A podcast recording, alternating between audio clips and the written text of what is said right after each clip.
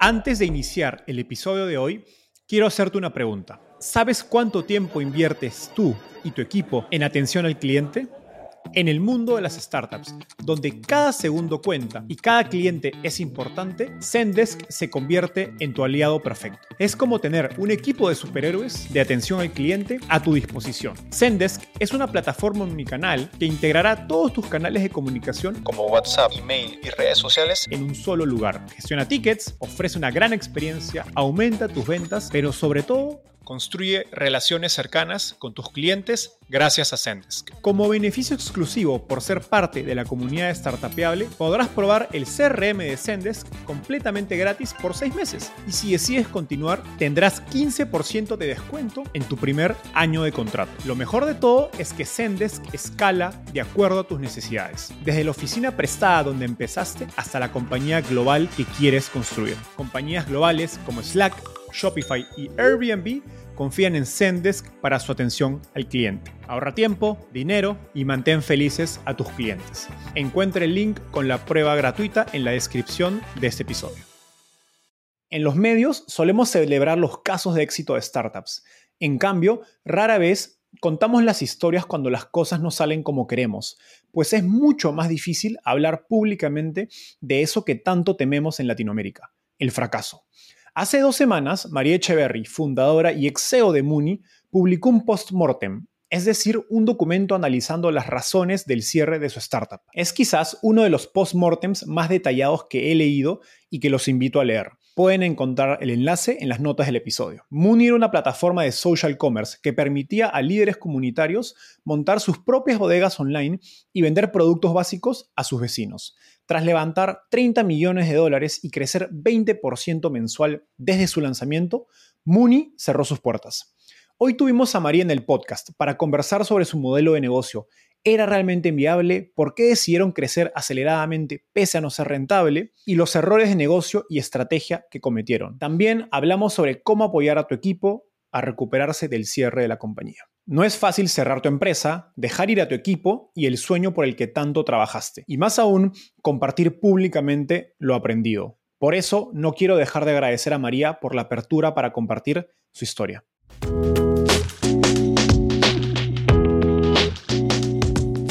Hola, mi nombre es Enzo Cavalier y soy un convencido de que el emprendimiento en tecnología es una oportunidad histórica para resolver los problemas más urgentes de Latinoamérica. En este podcast conversamos con emprendedores e inversionistas de las startups más impactantes de nuestra región para descubrir cómo se idearon, escalaron y levantaron venture capital para solucionar problemas tan grandes como la educación, las finanzas y la salud. Recuerda visitar www.startapeable.com donde encontrarás todo un ecosistema de recursos para tu camino startup. Hola María, bienvenida al podcast. Hola Enzo, muchas gracias por la invitación. Feliz de tenerte y gracias por darte el tiempo para, para comentar más de la interesante, muy detallada pieza que compartiste acerca de la historia de Muni. Empecemos con un poco de contexto.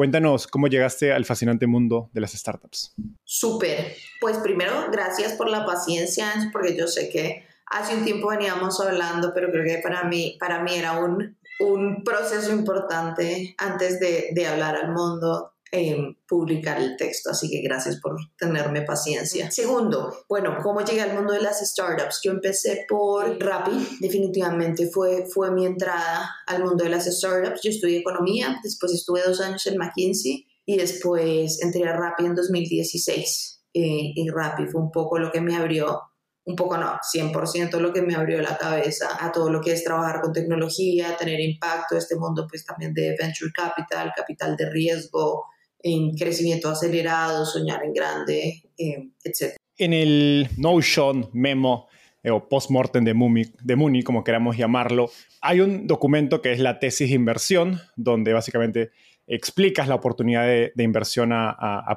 potenciales inversionistas durante las, entiendo, la serie B que, que intentaron levantar y en el papel la tesis de Mooney suena, digamos, prometedora. ¿no? Hablas de estos cuatro problemas que tienen el comercio electrónico o e-commerce que lo limitan a un porcentaje muy pequeño de la población, usualmente digamos, clase alta y clase digamos, media, quizás para arriba. Pero Mooney levanta, digamos, 30 millones de dólares y cierran frente a la, imposibilidad de seguir levantando capital. Explícanos brevemente cuál era la tesis de Mooney eh, y por qué era un negocio tan intensivo en capital. Correcto. Entonces, como tú dices, la, tesis de Money era justamente a, grandes rasgos y la tesis final, final de Money era acelerar la adopción de la tecnología. Es verdad que digamos, ya, ya mirado más de cerca, pues parecía un negocio de venta por catálogo de frutas y verduras y todas las palabras sexys que le quieras meter de social commerce y bla, bla, bla, bla, bla. Pero en el fondo, en el fondo, lo que nos apasionaba a nosotros en Money era acelerar la adopción de la tecnología. ¿Por qué? Porque em, la tecnología es una herramienta que crea valor eh, y crece el, tamaño de la torta, digamos, em, pero en el largo plazo y esa es una, y creo que esa es una realidad que todavía no, no muchos incorporamos en nuestra día a día y es, y en el corto plazo lo que, lo que la tecnología hace es profundizar la desigualdad. ¿Por qué? Porque la gente que puede acceder, pues es la que puede estar jodiendo con ChatGPT, con no sé qué, y pagar los 20 dólares y del subscription y todo, pues es la gente que tiene acceso, ¿no? ¿Cuánta gente en la TAM puede pagar los 20 dólares de acceso eh, a, ChatGPT. Entonces partíamos de cómo acelerar ese proceso de adopción de la tecnología, no porque sea chévere usar una app, sino porque la tecnología crea valor y cómo podemos hacer que esos beneficios que trae la tecnología eh, sean accesibles a más personas.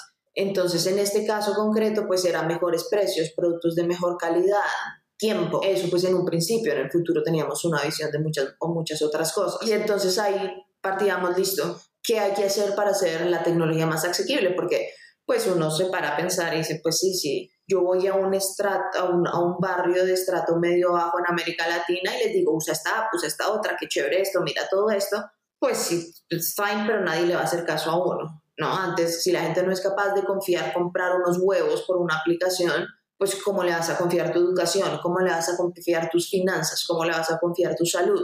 Entonces nosotros eh, digamos, bueno, empecemos por eso más básico que es que la gente confíe en comprar unos huevos, una lechuga, unas manzanas, pero más como esa, ese primer escalón en ese proceso de adopción de la tecnología. Yendo al tema del, del modelo de negocio, entiendo que identificas cuatro principales barreras que a la vez eran como el, gran eh, desbloquear este mercado, pero también implicaban que el modelo de negocio se volvía muy intensivo en capital. Correcto.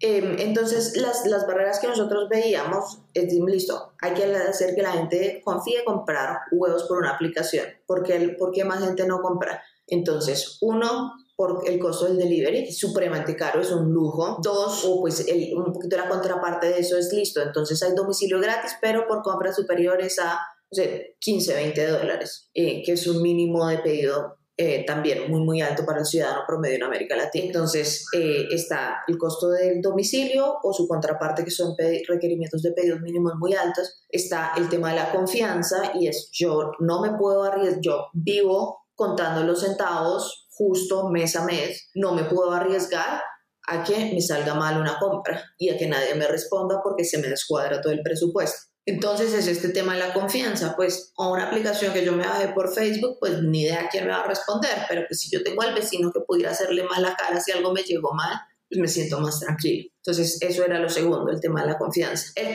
la, tercera parte, eh, que era más un problema operacional que otra cosa, pero era esto de los pagos. Y otra vez, pues infinitas veces más fácil uno conectarse a una pasarela de pagos y solo pedir pagos en débito, tarjeta de crédito, pero pues otra vez, el 90% de las transacciones en América Latina, en estratos medios bajos, siguen pasando, pues con la excepción de Brasil, con PIX, en efectivo. Entonces, uno desde el día uno tenía que pensar en un modelo que funcionaba, que funcionara en, efectivo, porque si no, en, otra vez terminábamos atendiendo un usuario que hoy por hoy está súper bien atendido por Rappi, Uber, Mercado Libre, Corner Shop, etcétera, que es un mercado que decíamos, pues nosotros no tenemos absolutamente nada que hacer, que hacer, atendiendo a ese usuario. ¿Y por qué era un modelo intensivo en capital?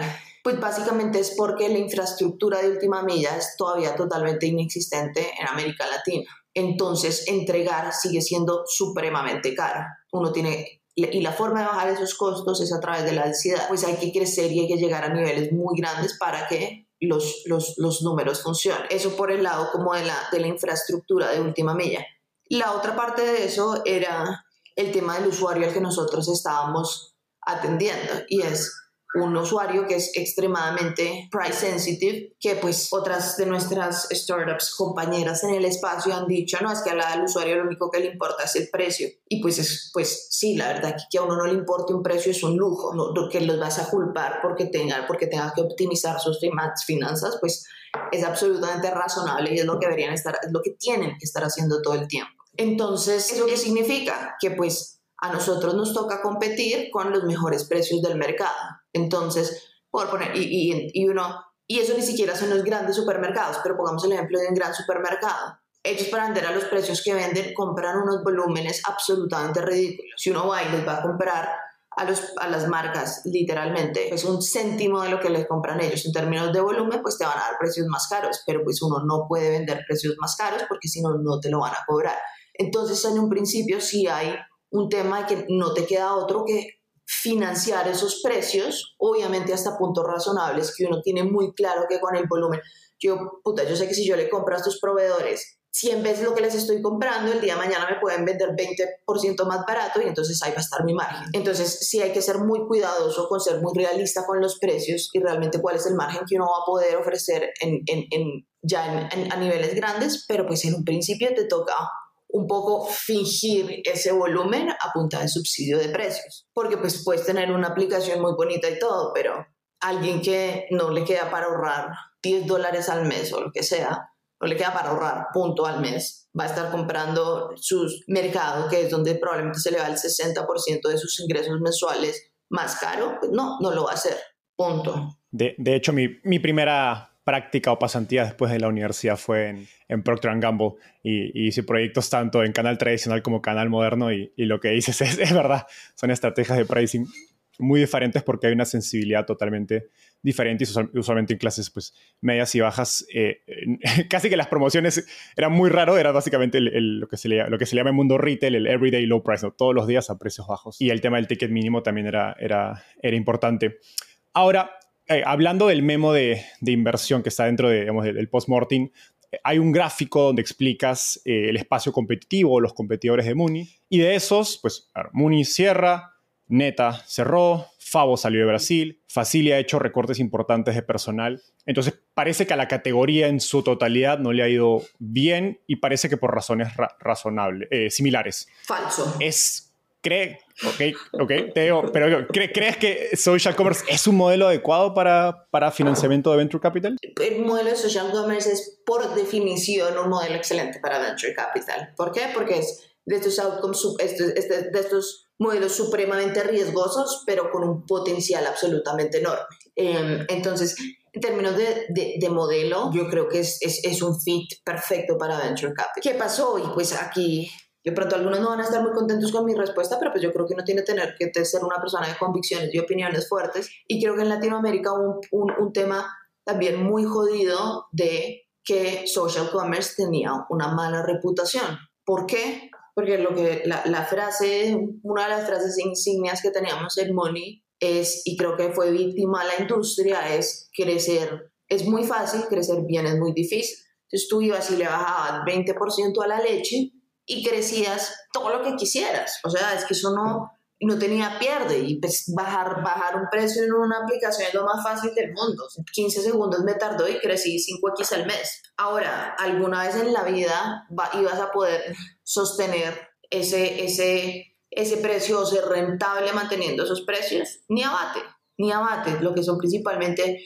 en productos commodities que son, y que son mucho más consumidos pues en, en, también en estos sectores de la población, lo que son, no sé, leche, arroz, huevos, aceite, que son productos pues del día a día. Entonces, creo que es una muy mala reputación en el que, ay, qué chévere, hay plata por todos lados, ay, qué chévere, este modelo funciona en China, ay, fundemos una startup. Y, uy, estoy creciendo 3X al mes, pues sí, amigo, pues estás regalando arroz, huevo y leche, o sea, obvio que vas a crecer.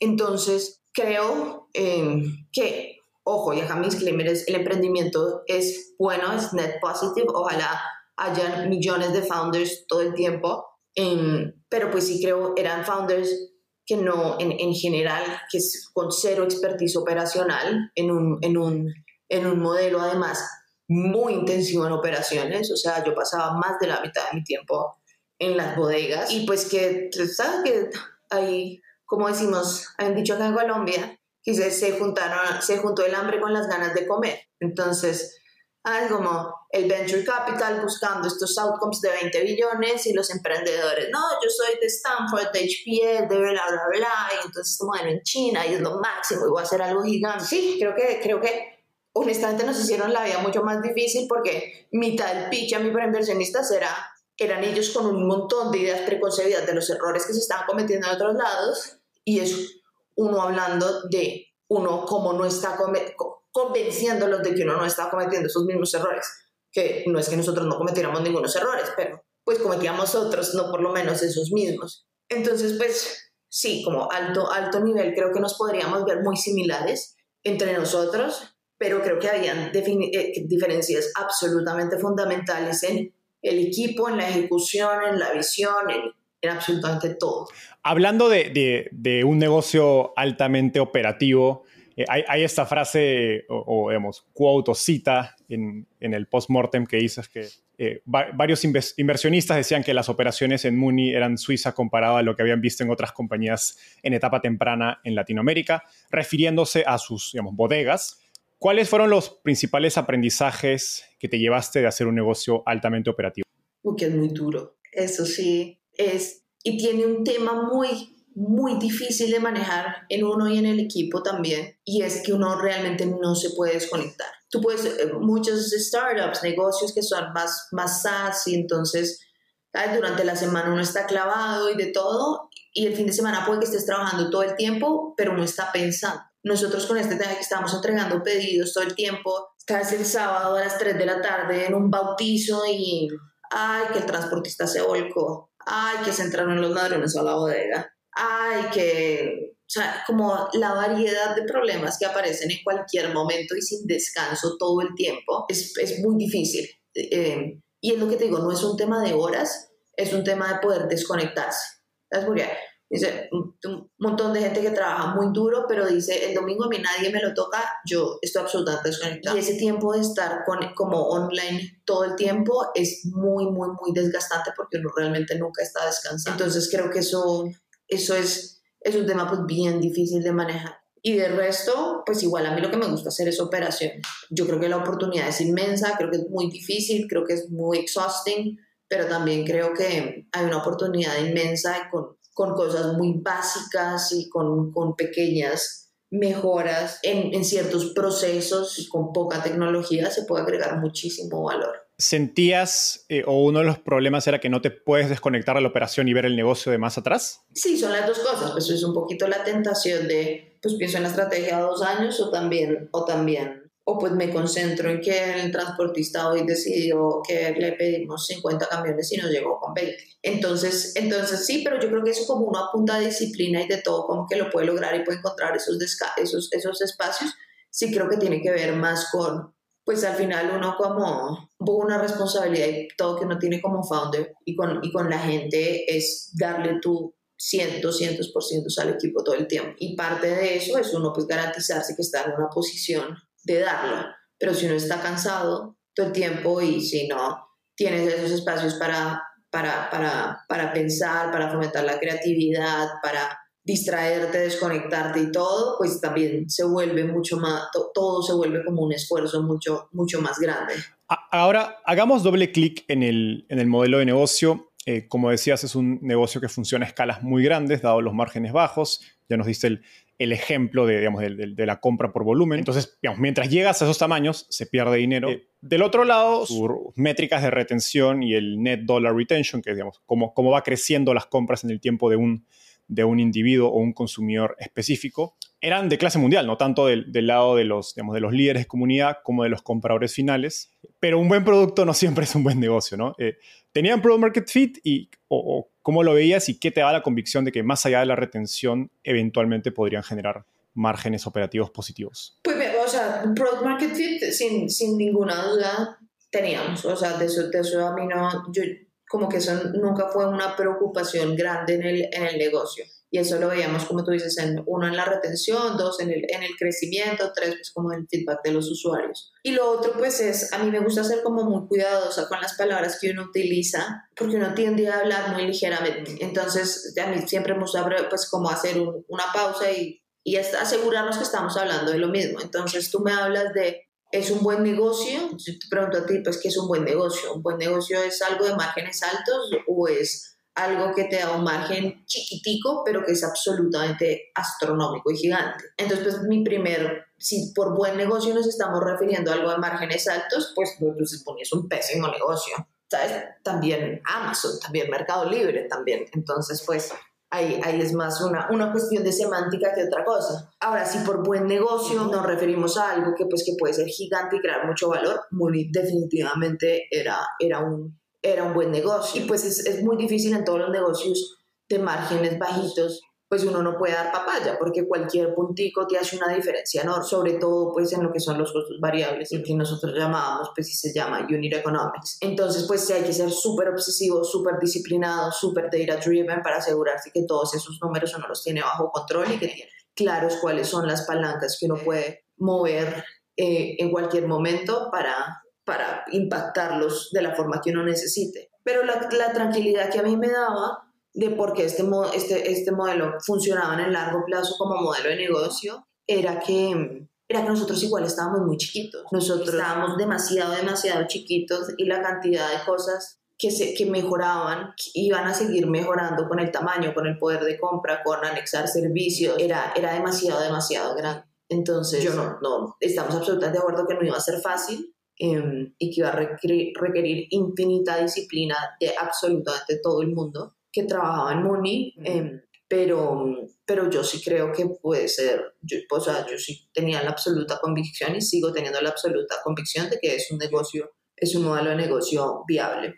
Hablando de, digamos, del crecimiento y la mejora, una de las principales críticas, creo, de compañías como Muni es que levantaron mucho dinero y que digamos, lo gastan ineficientemente por crecer rápidamente o crecer más allá de la capacidad. Y uno pensaría, oye, si tienes unit economics negativos, pues cortos, ¿por qué apretar el acelerador? ¿no? solo estás incrementando tu, tu quema de dinero. ¿Fue este el caso? ¿Crees que crecieron muy rápido? No, definitivamente. O sea, yo siempre hubiera preferido crecer más lento, creo que simplemente no era una opción. Habiendo dicho eso, eso es como un argumento un poco facilista también, porque cuando, cuando me preguntabas de por qué Muni era un negocio muy intensivo en capital, yo te hablé principalmente, por ejemplo, pues te hablé de dos cosas principales, que son los costos operacionales, específicamente los de logística, y por otro lado, em, el tema de los precios y la compra por volumen. Entonces, pues, esas son dos cosas que se solucionan con volumen. Entonces tú no puedes decir, no voy a crecer para solucionar estas dos cosas, porque para, para solucionarlas hay que crecer. Entonces, pues eh, ahí estás en, un, pues, en una encrucijada que es, que como si yo no crezco y si sigo comprando los mismos, no sé, 100 mil dólares al mes en X producto, pero para que me den... Nunca ibas a resolver el problema. Para que me den 20 puntos más necesito estar comprando un millón de dólares. Entonces, pues, ¿cómo, cómo hacemos? El huevo, el huevo de la gallina. Exactamente. Creo que una de las tentaciones que he visto en, negocios operacionales eh, a medida que crecen es esta tentación contratar más operadores, eh, sobre todo cuando tienes capital eh, y presión por crecer, usualmente presión de, los inversores, en lugar de resolver problemas con procesos, con digamos, código, con modelos de datos que suelen tomar más tiempo, no toman semanas, meses en diseñar e implementar. ¿Cómo pensabas acerca entre resolver un problema con tecnología versus pues, contrato? Mm, totalmente, sí creo que ese es un gran problema que tenemos todos los emprendedores, probablemente agravado acá en la TAM y en otros mercados emergentes por un factor y es que la mano de obra es barata y suena horrible, pero es la realidad y es en Estados Unidos o en otros países pues más eh, economías más desarrolladas podrá hacer todo el, todo el sentido del mundo minimizar gastos en personas pero acá muchas veces uno se uno, uno se enfrenta con tengo, y voy a dar un ejemplo obviamente sobresimplificado, pero pues, una persona que te cuesta literalmente 250 dólares al mes, que te haga que su función sea hacer clic 450 veces al día en un sitio, o me gasto tres meses de un desarrollador que es un talento escaso, que es supremamente caro, haciendo eso. Creo que no hay una fórmula mágica acá. Creo que sí es verdad que en general hay una tendencia, y no solo de startup, de todo el mundo, eh, y esta era una frase que, que, que, que escuchaba bastante antes, incluso en, en mis tipos en rap, y es como de tirarle, de, tirarle gente a los problemas. Ay, hay que hacer esto, contraten a tal. Ay. No, si hay que contratar, se contrata, pero pues sí, es como, listo, no quiero pensar en eso, entonces contratemos a alguien para que piense en eso. Eh, no, entonces sí creo que es verdad que hay una tendencia a sobrecontratar, creo que tendemos a ser responsables en las contrataciones, pero también creo que en muchos casos, pues sí, se justifica contratar a la persona que te cuesta 300 dólares al mes, eh, mientras que uno, porque al final hay, hay eh, este dicho que es que, que, el, que, el, que el gran desafío de las, la gran ventaja competitiva de las startups al final es la velocidad porque pues uno en general no tiene más plata y no tiene más recursos que una empresa grande, pero uno puede ser mucho más rápido. Entonces, pues desde ese punto de vista es en qué tiene que ser uno veloz. Y, y creo que eso, eso, es evaluar cuáles son realmente las ventajas competitivas y lo que uno está y lo que está creando valor en el negocio de uno y optimizar por llegar a los resultados lo más rápido posible en eso. Ah, hablando de, de, velocidad, tomas la decisión de abrir México y Brasil eh, a la vez como parte importante de tu estrategia de fundraising para decir, oye, no estoy solo en Colombia, sino estoy en pues, digamos, los dos países más grandes de, de la región, pese a, digamos, y en sus propias palabras, no estar listo para abrir nuevos países desde el punto de vista del negocio. Eh, de hecho, el mismo Juan David Quijano de tu equipo en, su parte, en su versión del postmortem, menciona que tenían muchas cosas por, por solucionar antes de, de, expandir internacionalmente. En retrospectiva, ¿Cómo piensas acerca del momento correcto para crecer hacia nuevos países? Yo creo que no hay una, yo, yo, creo que eso es una respuesta que no es, que no es estática y que depende del mercado. Si nosotros abriéramos Muni hoy, abrir tres países al mismo tiempo era una estupidez absoluta. En el momento en que nosotros lo hicimos, era la estrategia correcta. Y lo que te digo, hubiera preferido no hacerlo, es no, no, no, es solo es 3X más desgastante por tener tres países, sino que al contrario, por el nivel de, comple el, el nivel de complejidad es exponencial, entonces es, termina siendo muchísimo, muchísimo más complicada. Pero habiendo, eh, habiendo dicho eso, yo sí creo que en el momento que nosotros lo hicimos era la decisión correcta. Entonces creo que es una cuestión un poco de, de, ¿sabes? de, de, tener una razón clara y tener una convicción fuerte del, del, del, por qué uno está haciendo las cosas. También se ve mucho en el mercado que no es que yo voy a todos los países porque quiero estar en muchos sitios porque muy chévere y pues eso sí, pues eso sí, pues, o sea, pero, pero creo que pueden haber razones muy válidas y creo que en ciertos casos sí puede ser una realidad que es, la, que, que es, que es el camino correcto para el negocio. Me, me gustó mucho el, el feedback de, de Víctor Boloña sobre la expansión de Munie a Brasil, este correo que, que, fue un feedback bastante duro acerca de lo, los errores que se estaban cometiendo. Eh, y me pareció, digamos, un, un, un, ejemplo genial porque me he topado con varias compañías enfrentando problemas similares al abrir y crecer en otros países, digamos, yendo de Perú a México, de Colombia a México, de Argentina a México, sobre todo cuando, los, cuando ninguno de los fundadores se muda, ¿no? Está presente en ese nuevo país. Eh, ¿Qué errores cometieron, digamos, en esa expansión de Muni?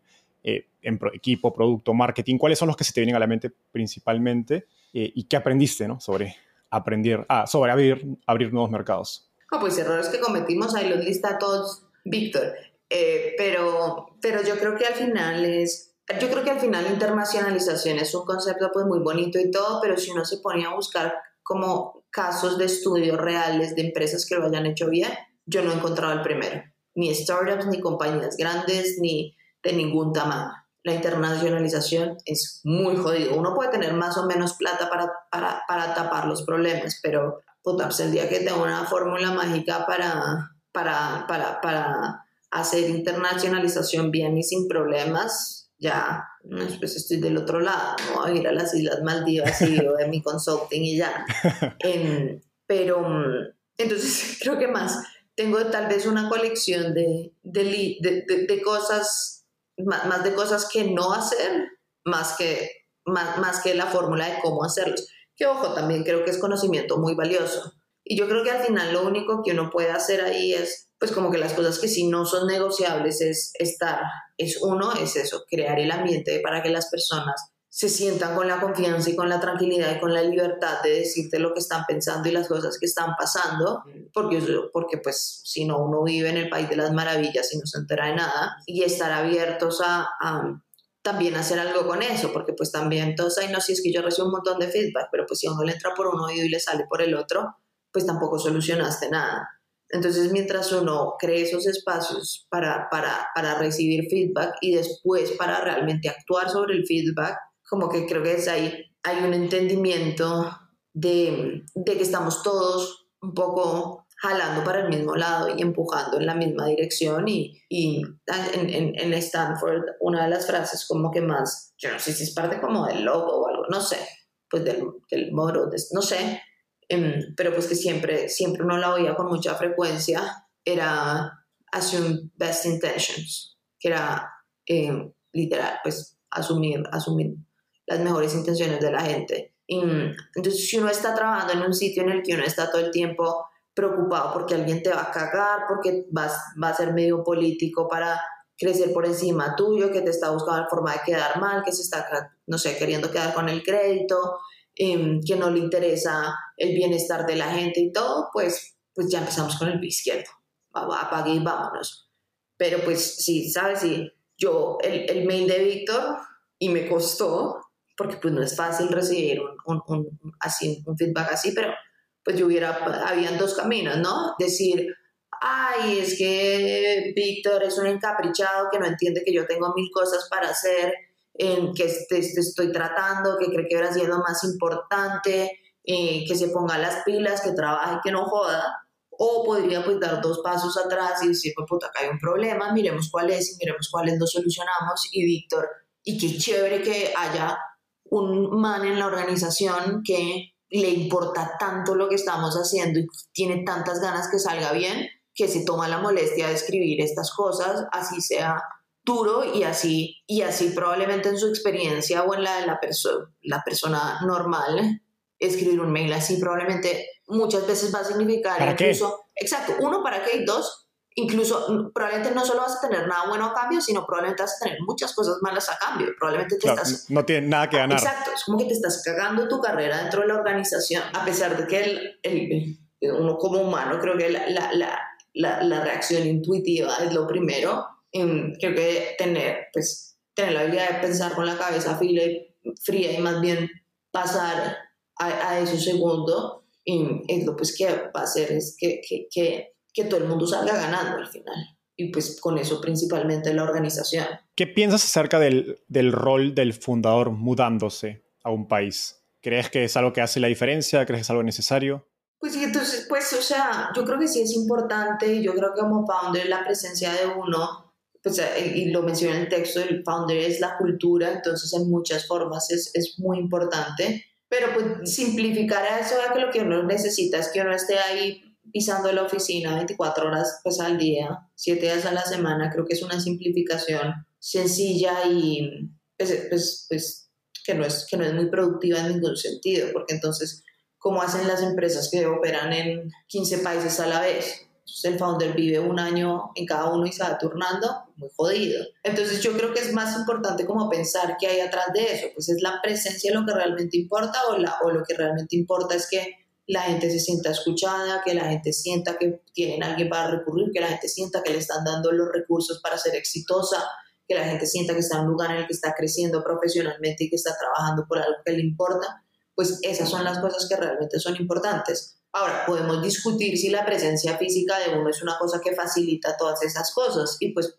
probablemente sí, particularmente en etapas tempranas, pero pues que yo sea, que yo esté dispuesta a decidir, a afirmar en hoy con sangre a decir, es que si el founder no se muda, la internalización va a funcionar mal. Pues no, o sea, no, no. Hay, mil otras formas de que funcione mal. Hemos hablado de, dos grandes cosas. Uno, el, el, tema del crecimiento acelerado, el otro es la expansión a países. Y muchas de estas decisiones tuvieron, en, en menor o mayor medida, influencia de, digamos, de los inversionistas o el estado del mercado, como, como mencionaste.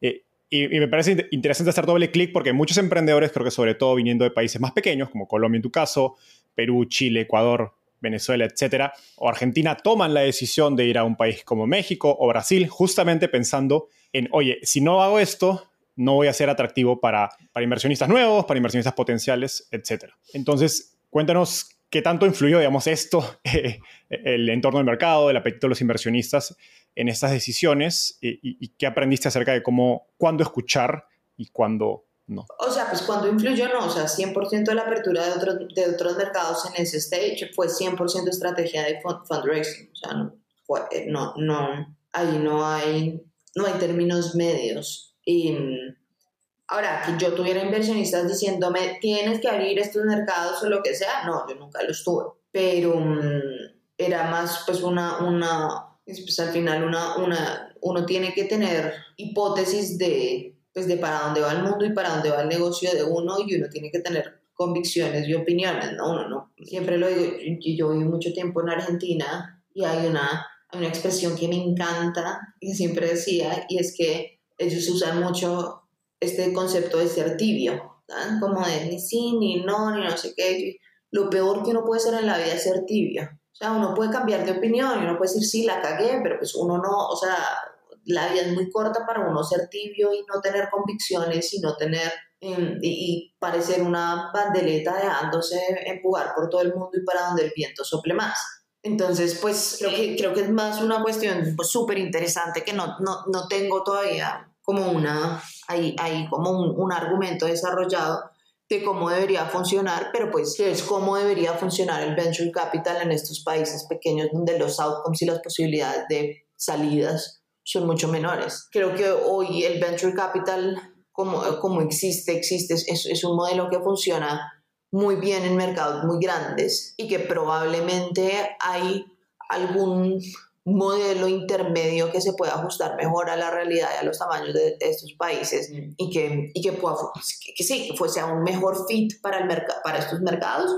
yo creo que sí lo hay, pero pues no sé cuál es. Qué interesante esta, esta perspectiva. Justo ayer discutía con un amigo fundador como eh, en Estados Unidos por categoría, digamos, por mercado, hay 20 o 30 jugadores haciendo cosas muy especializadas en cada nicho, ¿no? Y en Latinoamérica, solamente por categoría tienes 2 a 5, quizás uno o dos que tienen una chance real de, de, convertirse en jugadores grandes por mercado, ¿no? Entonces, cuando como inversionista, yo estando en un fondo de, de Estados Unidos, evalúo una inversión en Latinoamérica, asumir que van a haber 20 o 30 jugadores es un poco irreal porque el mercado simplemente no da para 20 o 30 jugadores. Eh, eh, pero ese es un, digamos, un sesgo con el que usualmente viene un inversionista de Estados Unidos porque estás acostumbrado a ver un mercado y ver, pensar en los 20 o 30 jugadores anteriores que viste. ¿no? Cada uno con distintos sabores, pero estando todos fundamentalmente en un mismo mercado. En el memo también dices que Simón Borrero y Sebastián Mejía son fácilmente de los mejores emprendedores levantando capital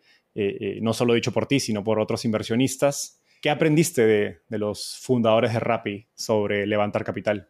No, pues, o sea, creo que, creo que, mm, creo que lo, lo, lo más importante ahí de, de, ellos es, es un poco esta ambición y, y, y el soñar grande y, y cómo transmitir este sueño y esta convicción por lo que uno está construyendo al final. Creo que eso es lo, Creo que eso es como lo, lo, pues lo absolutamente fundamental. Eh, creo que para, para ser emprendedor en general, y, y, Sebas Mejía, de hecho, poco tiempo después de cerrar Mooney, me llamó y me dijo, María, te voy a pedir una cosa. Me dijo, no pierdas la ingenuidad, como la ingenuidad de, creer que, pues, ¿sabes? uno puede construir cosas grandes que tengan un montón de impacto que le cambien la vida a millones de personas. Y creo que eso es, creo que un poco ese, ese súper cliché, pero ese, ese fuego creo que es absolutamente fundamental que, pues uno, hay que tenerlo para meterse en un camino tan difícil como es ser emprendedor y dos, si uno no, si, si uno no tiene cómo transmitirlo, pues ahí apague, apague y vámonos. Me encanta. Creo que ser escéptico e incrédulo es lo más fácil a finales de cuentas, aunque en un inicio pueda sonar como el más inteligente del salón, eh, pues, Totalmente. Sin, un poco de ingenuidad, no se sin un poco de ingenuidad y verte tonto durante varios meses o años, no, no Totalmente, y por eso, por eso esto que te, cosas diferentes. Que te mencionaba Stanford de, de, de, lo de asumir las mejores intenciones, a mí me costó una barbaridad porque mucho tiempo de las razones principales por las que yo tuve tanto impacto y fui tan buena en lo que hacía y en mis trabajos era por exactamente lo contrario, porque a mí se me ocurrían las 45 formas en las que iba a funcionar mal, entonces me podía anticipar, sabía encontrar los huecos y todo, y eso es muy útil para ciertas cosas, pero en otras, en muchas otras, de hecho, puede ser, pues, te puede jugar muy en contra.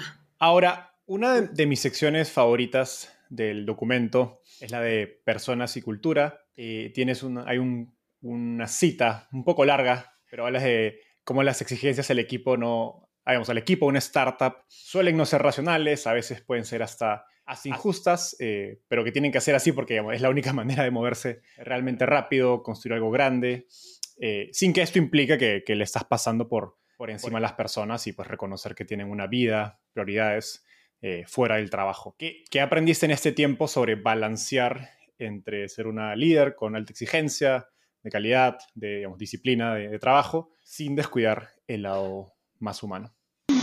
Eh, sí, ese, es, ese, es, un gran, gran desafío y yo creo, Enzo, que acá es un poquito lo que hablábamos de las prioridades. Como tener muchas prioridades es lo mismo que no tener ninguna.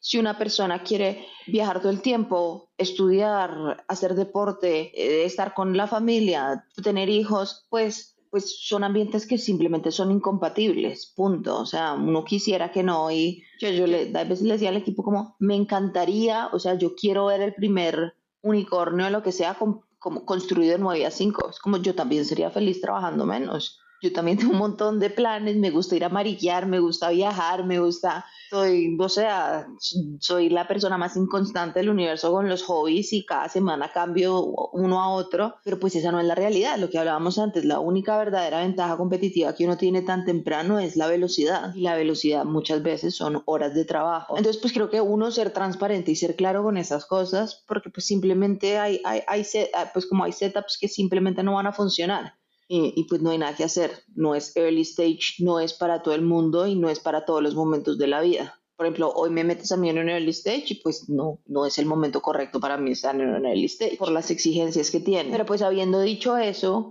yo lo que te ves uno es, es, creo que es que lo del equipo tenga muy claramente definidas sus prioridades y dos, que tengan la confianza de que ellos pueden manejar su tiempo y su energía de la forma que corresponde. Y que si ellos me dicen que X es importante para ellos porque es importante para ellos, pues yo voy a confiar en que es importante para ellos, así para mí no sea nada importante y que van a tener el tiempo y el espacio para hacer esas cosas. Por ejemplo, pues, creo que ahí en el texto pongo el ejemplo de lo de los muertos del grado de consanguinidad. Es como, no, es que si es tu abuelo, entonces están, son cuatro días. Si es tu mamá, es una semana. Si es tu...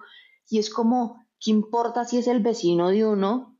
Pero uno creció toda la vida con, con, con, esa persona y es súper importante para uno, como quién es, quién soy yo para decirle a las otras personas que es importante o cuánto tiempo necesitan para recuperarse de un luto o, o, lo que sea. Entonces creo que es ese balance en que sepan que uno pues está exigiendo mucho, pero pues que también uno tiene la confianza de que, de que si ellos le dicen que yo no voy a cuestionar las cosas que son importantes para ellos y voy a hacer todo lo que esté en mis manos para que tengan, tengan el tiempo para estar presente en las cosas que son importantes para eso. Y un ejemplo, por ejemplo, a mí en noviembre de 2022, creo que fue, no 2021, porque 2022 cerramos, se murió mi gata, que tenía 13 años, no está ni tan vieja, pero pues esa gata estuvo conmigo 13 años y a mí se me murió y yo estuve absolutamente destruida. Y, un, y, y por dos o tres días simplemente no pude trabajar. Y al principio me sentía un poquito mal porque como decía, como, como las voy, o sea, no estoy trabajando porque se me murió mi gato. Y después sí, era mi gata y es, y es mi luto y yo, qué chévere tener un equipo que me decía, María, te puedes perder tres días porque te vamos a cubrir la espalda y, y vamos a dar lo que necesites, eh, tomas del tiempo, recupérate em, y aquí acá nos cuidamos entre todos.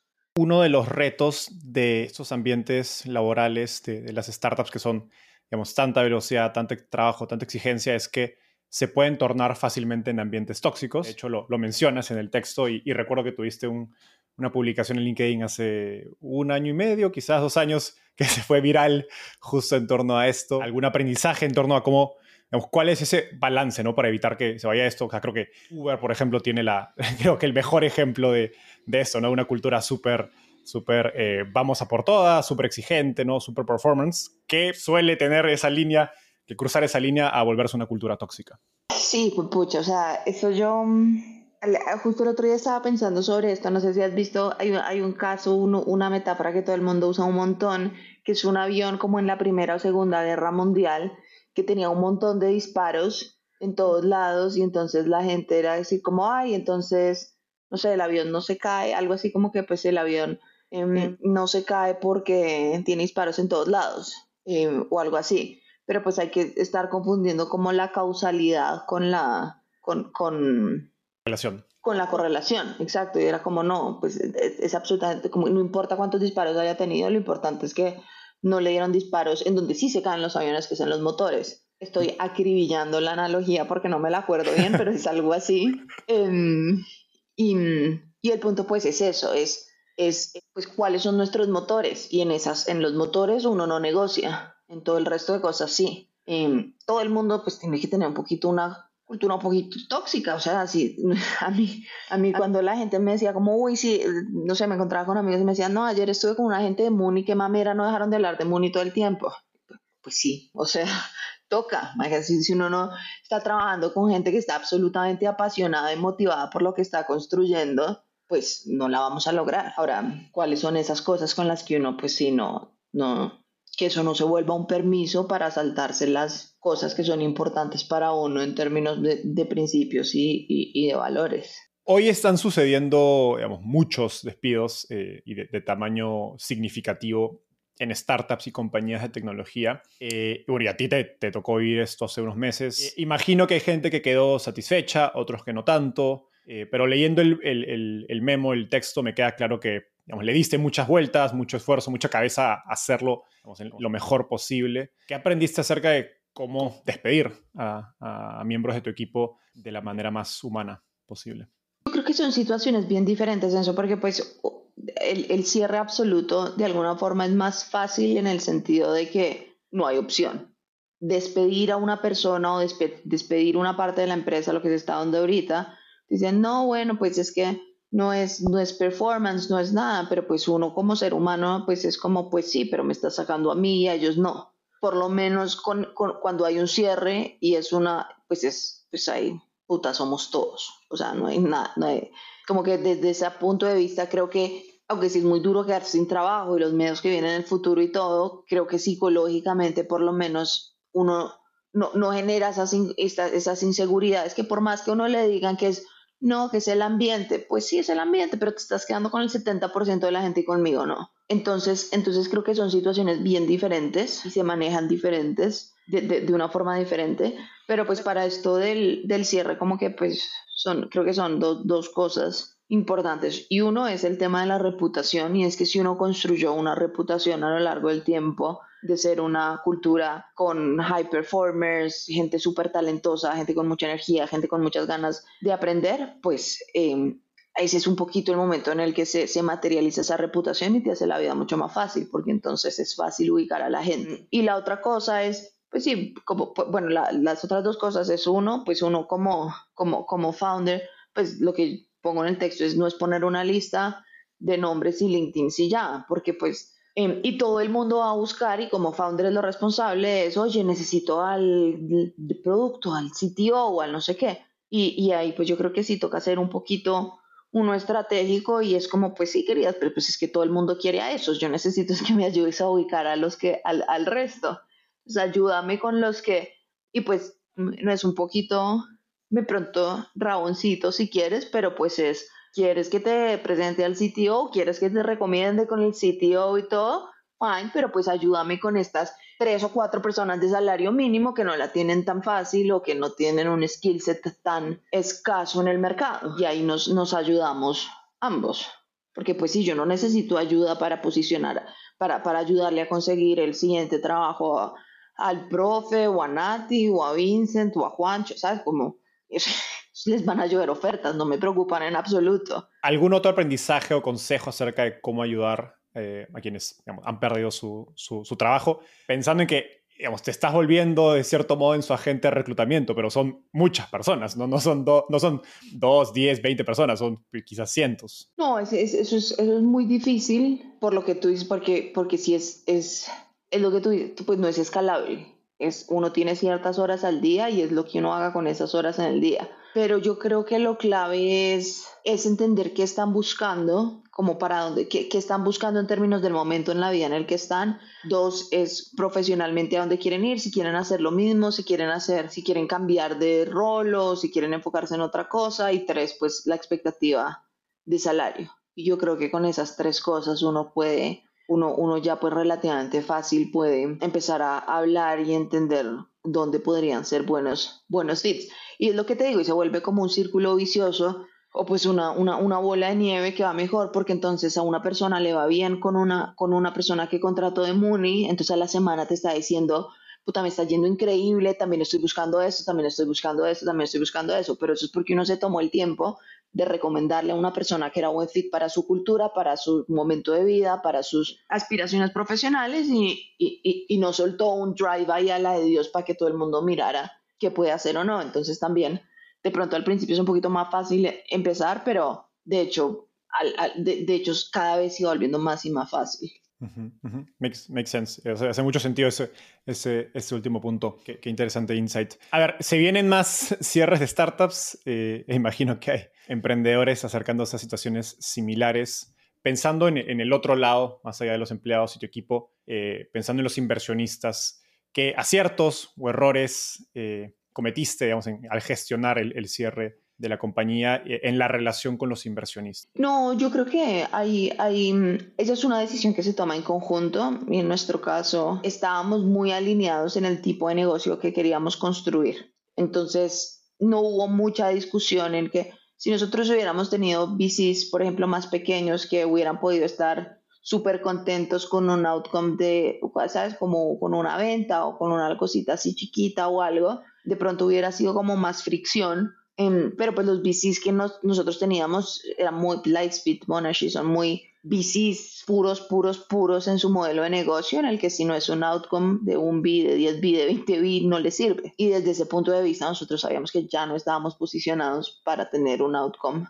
de ese estilo. Entonces, afortunadamente, ellos siempre fueron súper, súper supportive y no hubo ningún tema ahí de alineación ni nada con ellos. La decisión la tomamos en conjunto y estábamos todos un poco, pues, tranquilos con esa, pues, tranquilos en la medida de lo posible con, con por lo menos con la decisión tomada. Pero pues entiendo que mientras más variedad tenga uno en el cap table y más, si es un fondo, si uno tiene un fondo que tiene 10 o 15 compañías, sino Lightspeed que tiene cientos, pues uno pesa más y entonces quieren quedar bien y todas estas noticias que uno ve que hay, que tal startup la adquirió, la adquirió, la adquirió, eso es mentira, o sea, es una noticia que la gente saca para no quedar mal porque la, le da jartera decir que se quebró. Y eso lo que hace es, no es un outcome bueno para los VCs financieramente, probablemente para los empleados tampoco porque quedan amarrados un montón de tiempo, igual no se recibió un peso, o sea, es, pero que pues quedó la noticia y pues algunas algo, afortunadamente a nosotros no nos presionaron por,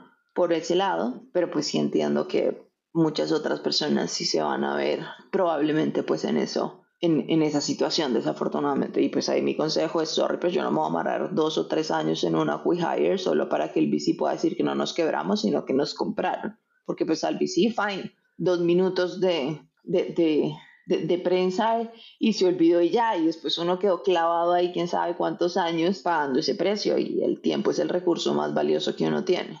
Qué, qué interesante este, este último punto. No, no lo había visto así. Hablando de, expectativas de, de, inversionistas, en el, en, el, en el texto dices que, o que crees que los modelos, digamos, tech-enabled, intensivos en capital, al menos por los próximos años, la van a tener muy difícil desde una perspectiva de financiamiento.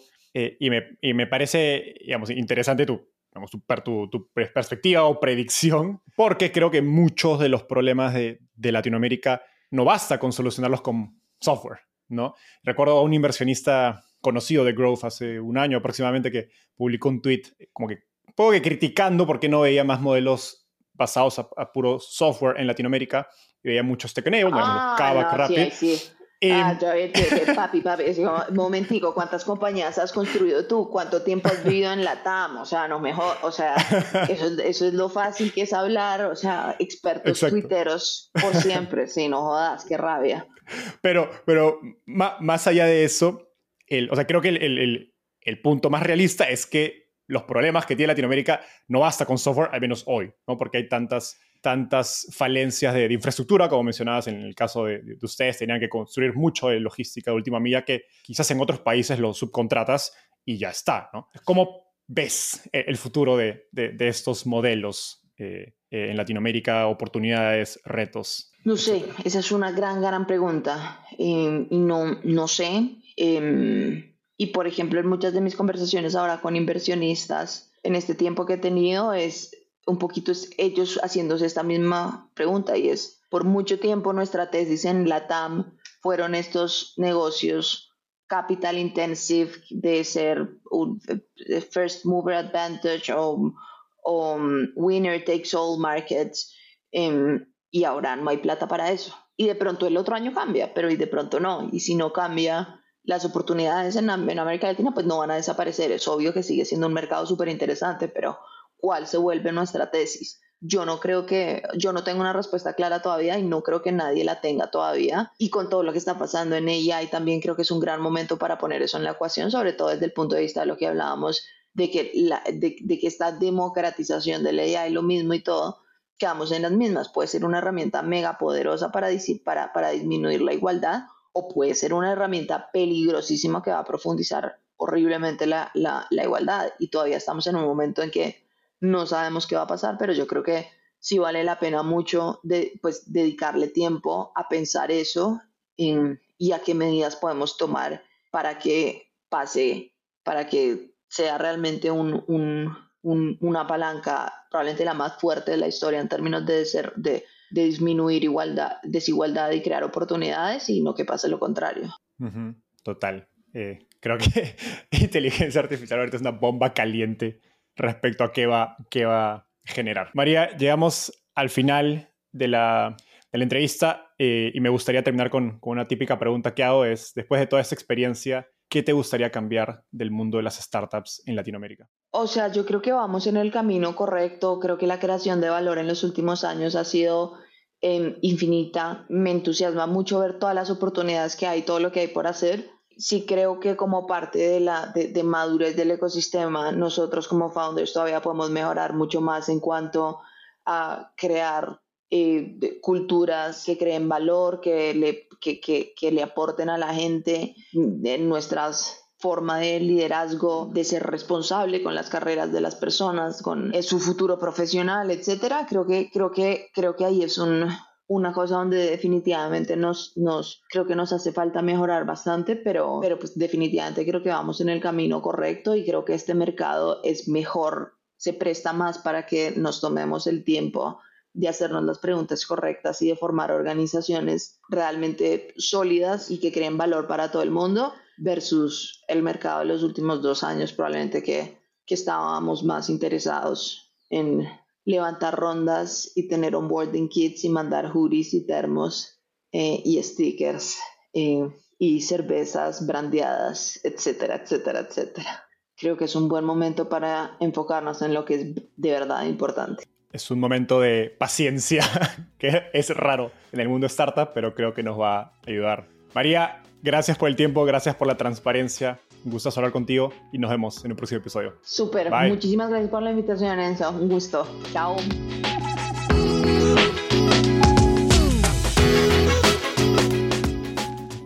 Antes de cerrar el episodio, quiero contarte que lanzamos el podcast Startupiable en 2021 y en menos de un año ya somos casi 10.000 personas que lo escuchamos cada mes. Y quiero seguir creciendo esta comunidad. Por eso, si escuchaste este episodio y te gustó, ayúdanos contándole a un amigo, familiar o colega. Suscríbete y déjanos un review en Spotify o Apple Podcasts. De hecho, me gustaría saber quién eres y por qué escuchas el podcast. Mándame un mensaje sencillo a enzo.startapeable.com o por Twitter a arroba contándome por qué escuchas el podcast Startapeable y cómo te ayuda en tu empresa o trabajo.